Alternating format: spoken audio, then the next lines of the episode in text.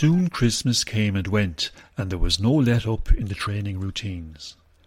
Right, chaps. Train, train, train. Get those air miles into you. Was Colonel Starling's new favourite saying. The Starlings and Gary did not mind, though.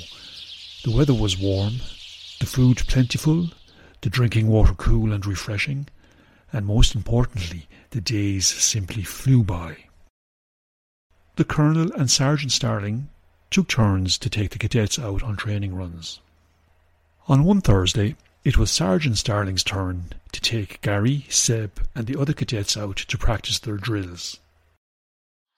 Whoever invented this warm weather training was a genius, said Gary.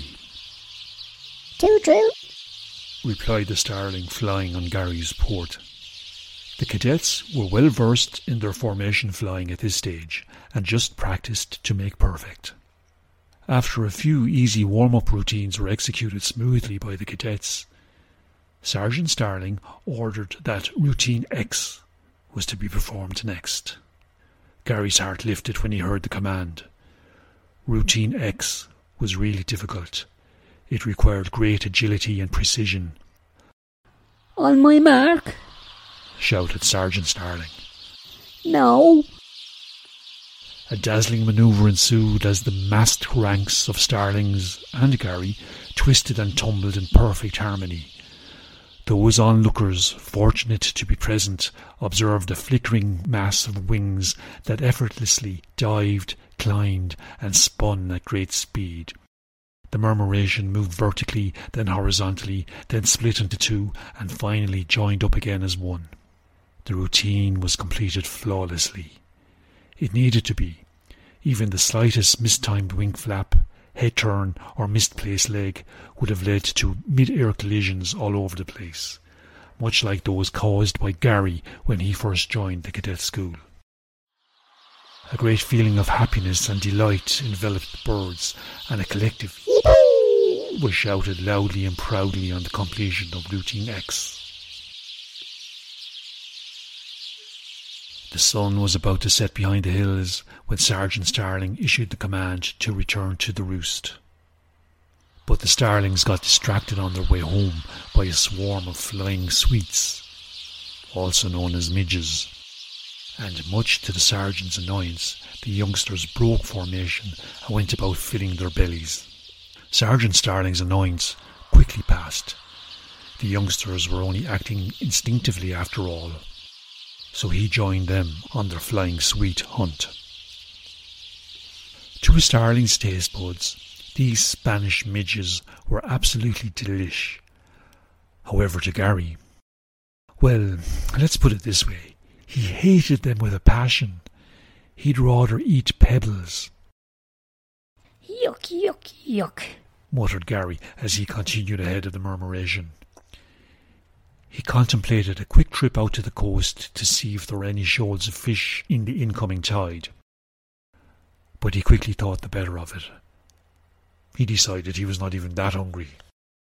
Gary continued to glide gracefully towards his destination. His eyes scanned the roost as he approached closer. He soon spotted Colonel Starling's command centre. He smiled when he saw that the old colonel was taking a snooze on top of a rock beside his command centre. Gary moved his head slightly as a gust of wind suddenly blew in his direction. Out of the corner of his eye, he spotted something flat on its belly crawling through the undergrowth. Slowly but surely, it made a beeline for the rock where Colonel Starling was fast asleep. Gary had to adjust his goggles to make out what it was.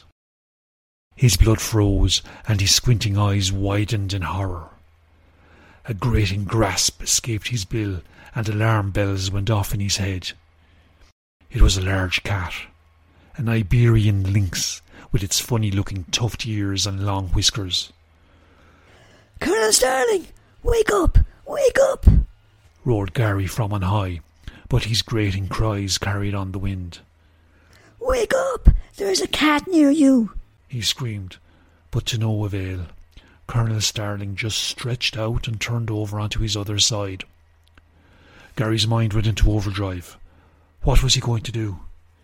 It was a huge cat, and he was afraid of cats. Yikes! What could he do? He could panic and lose the run of himself, but that would have been of no help whatsoever to the colonel. He looked at the skies behind him to see if any of the starlings were nearby. There was no one else, just him. Of course, he could just ignore what was happening, you know, just pretend that he saw nothing. After all, there was no one else around to contradict him. But that would be downright cowardly and terribly dishonest, and Gary was neither of these.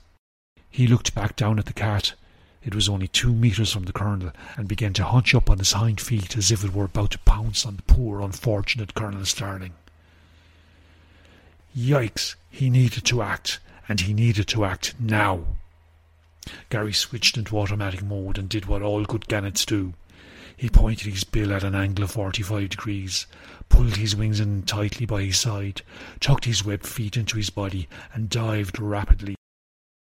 Dive to survive! He screamed as he hurtled at breakneck speed towards the rock where the colonel slept. The cat sprung from its hunched position, its razor sharp claws extended fully, expecting to have an al fresco supper of fresh starling. The cat's claws were just centimetres from the colonel when its body took a heavy blow. Gary had swooped down at great speed, and at the last moment he extended his big webbed feet, which connected fully with the cat's rib cage. The cat let out an unmerciful screech that woke Colonel Starling up. The startled colonel leapt up from his slumber and took flight. As he hovered safely above, he soon observed the standoff between Gary and the hissing, spitting, angry cat. The cat bared its teeth, then raised its front paw and waved it menacingly in front of Gary. Suddenly it unsheathed its claws and swung a vicious right hook at Gary. Gary anticipated the hook and moved his head slightly to his left. Fortunately, the clawed paw flashed harmlessly in front of his bill. Gary stood his ground. He extended his wings fully and waved them in methodical, powerful flaps. But the cat did not back down either. Gary tried to further intimidate the cat with loud, grating calls. He even started to stamp his webbed feet one at a time. Still there was no back down from the hissing, spitting, squinty eyed, scrunch nosed, paw waving cat. Gary was at his wits' end. What could he do next? Prod the cat with his bill? Bite the cat, perhaps? He did not like any of these options. He was close enough to the cat already, thank you very much, and there was no way he would put his bill further in harm's way. Then it dawned on him. He could simply fly away. While it possibly would not look good that he ran from a fight, it would be the smart thing to do at this stage. After all, he had achieved his aim of alerting the colonel. Just then Sergeant Starling, followed immediately by Seb, dived down from above and scratched the cat's head with her clawed feet. At this stage, the cat decided it had enough.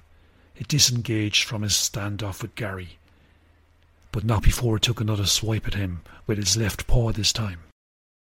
Gary easily avoided the left paw. Ah! shouted Gary. I really hate cats. Colonel Starling landed back down beside Gary and earnestly shook his wing. You saved my bacon. Thank you, young sir. From the bottom of my heart, thank you. You showed no fear, young chap. Well done. You didn't take a backward step. You're a credit to your parents and to the Four Cliffs colony. Thank you.